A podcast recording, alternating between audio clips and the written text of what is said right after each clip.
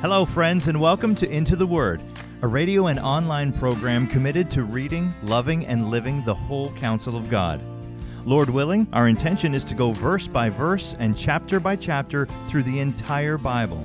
Here to continue that journey is our Bible teacher at Into the Word, Pastor Paul Carter. Your word is a lamp unto my feet. Hope you have your Bible open today uh, to Revelation chapter 6. Probably need to spend a little bit of time uh, before we get into this section talking about the relationship between uh, these seven seals, the seven trumpets, and then the seven bowls. Sometimes when you read Revelation, it, it feels kind of circular. Uh, I have many times started to read Revelation and you get into it, and then you, you think you've got it figured out, and then you get into the next series of visions and you can't figure out how this all goes together. And uh, scholars spent a lot of time talking about that and thinking about that. There are a couple schools of thought. Uh, one school of thought, I suppose, would be to think of them as serial or consecutive, meaning that that they, they kind of stack up end to end, like train uh, cars on a train. That you you work your way through the seven seals, and then after the last seal, you you begin working your way through trumpets, and after the the, the problem with that approach, though, is that each of these series uh, the seals, the trumpets, and the bowls, seems to have an end, uh, seems to have the same end. And so you would almost have to have Christ returning triumphantly in judgment three different times uh, to, to read it that way. And that leads many, I, I think I would say most scholars, to actually see these as in some way overlapping, meaning they're telling the same story in some way three different times. Uh, some some folks refer to it as progressive parallelism. So maybe think of it this way. Uh, I, I don't know if if you're my age or or older, you probably remember when in Sunday school class and in school they used to use uh, overhead transparencies, overhead projectors, and they had those uh, transparency films, and so you could put it was a you know see-through piece of plastic that you could put on a bright light, and it would then take whatever you're writing on the transparency, it would uh, show it up on the screen. And and so think of it this way: think of each of these visions as like a a transparency film with some color, some detail, some imagery, and then they're laid on top of each other. So that the entire picture has added detail each time we go through. And, and think of maybe the title for the painting itself, the image itself, as being the entire period between the two comings of Christ.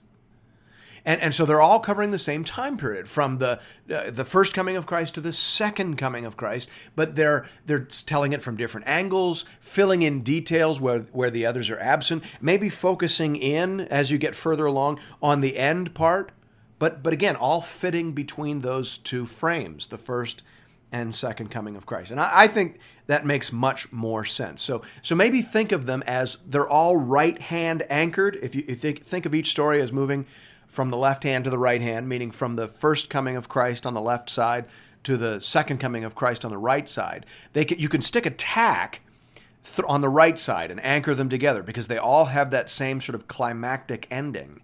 But they start at, at different points, and I think we'll see as we get into the seals. The seals start furthest back. They start all the way back from Pentecost, all the way back from the, really, they cover the entire period from the first coming to the second coming. And then the trumpets and bowls are shaded a little more to the right hand side. So, in general, I think most scholars, and I think rightly so, refer to this as some sort of progressive parallelism. All right, let's get into it in general. Uh, let's let's start reading at verse one, and uh, and we'll cover the first seal, and then we'll say something about the use of horse imagery in general. But let's start reading at verse one. Now I watched when the Lamb opened one of the seven seals. And I heard one of the four living creatures say with a voice like thunder, Come. And I looked, and behold, a white horse. And its rider had a bow, and a crown was given to him, and he came out conquering and to conquer. Now, I will tell you this of all the, uh, the horses, the four horses, the, the, real only argument has to do with this first white horse. Uh, some commentators think that maybe this white horse represents Jesus, because of course Jesus does reappear in chapter 19 on a white horse. But I don't think there's much uh, symbolism to be found in the color necessarily. And of course, we want to remember that the colors are nowhere interpreted. So we don't want to rest our, our entire interpretation on the colors. It would be odd, I think, uh, if this were to be understood as Jesus. Uh, it would be odd in the book of Revelation for Jesus to be understood as one of four angels. Uh, Jesus is not one of four anything in the book of Revelation. He he is unique in his authority and majesty. So right away, I have a hard time with that idea, um, just because I can't see Jesus as one of four of anything, and then it doesn't really fit the theme. These are all, in essence, agents of tribulation and destruction on the earth, and so. Uh, it would be odd if the first horse was good and then the following three were bad. That would be a little disjointed. Uh, so I don't think that's the best interpretation. Generally speaking, and again, I think most scholars have understood this first horseman as representing the rise of empires. Uh, the emperor rode on a white horse. The white horse sometimes was a symbol of imperial majesty. And, and so I, I think our best parallel here would be Matthew 24, uh, or verse 7 to 8 where it says for nation will rise against nation and kingdom against kingdom. Goes on to say there'll be famine and earthquakes in various places. All these are but the beginning of the birth pangs. So let's talk about these first four horsemen in general. Uh, I think that if we're helped out by the Olivet Discourse, that bit I just read from Matthew 24, uh, I, I think it's probably best to see these first four horsemen as in some way preliminary. They're table setters. The, the imagery comes from Zechariah chapter 1, verses 7 to 11, and Zechariah 6, 1 to 8, where they represent God's active intervention in geopolitical affairs. So I think how we should see these four horsemen in general is we should see them as God's active intervention in global affairs to position people, to shake the, to rattle the human cage, as it were, to humble human pride, as it were, and to position people so as to put saving faith in Jesus Christ. I think that's how we should understand them. Now, again, uh, just to be clear, there's nothing lost if you decide to go with the minority viewpoint and see the first white horse as representing the triumph of the gospel, as some some see it, because in fact, in the Olivet Discourse, Jesus does say in verse 14, Matthew 24, 14, this gospel of the kingdom will be proclaimed throughout the whole earth as a testimony to all nations, and then the end will come. So, absolutely, there is a sense in which we can understand this entire time period between the first and second comings of Christ as a time of gospel spreading and, and progressive triumph. I think that's true. I just don't think that's the point in this text. So I think it's a case of right point, wrong text. I think I think this white horse represents the rise and fall of empires. All right, let's let's move on to the second seal. When he opened the second seal, I heard the second living creature say, "Come," and out came another horse, bright red its rider was permitted to take peace from the earth so that people should slay one another, and he was given a great sword. So, again, most commentators have understood this to refer to civil war and societal strife. Verse 5 When he opened the third seal, I heard the third living creature say, Come. And I looked, and behold, a black horse and its rider had a pair of scales in his hand. And I heard what seemed to be a voice in the midst of the four living creatures saying, A quart of wheat for a denarius, and three quarts of barley for a denarius, and do not harm the oil and the wine. So most commentators understood this third horse to represent mass inflation and uh, a famine that results from that. So inflation and famine.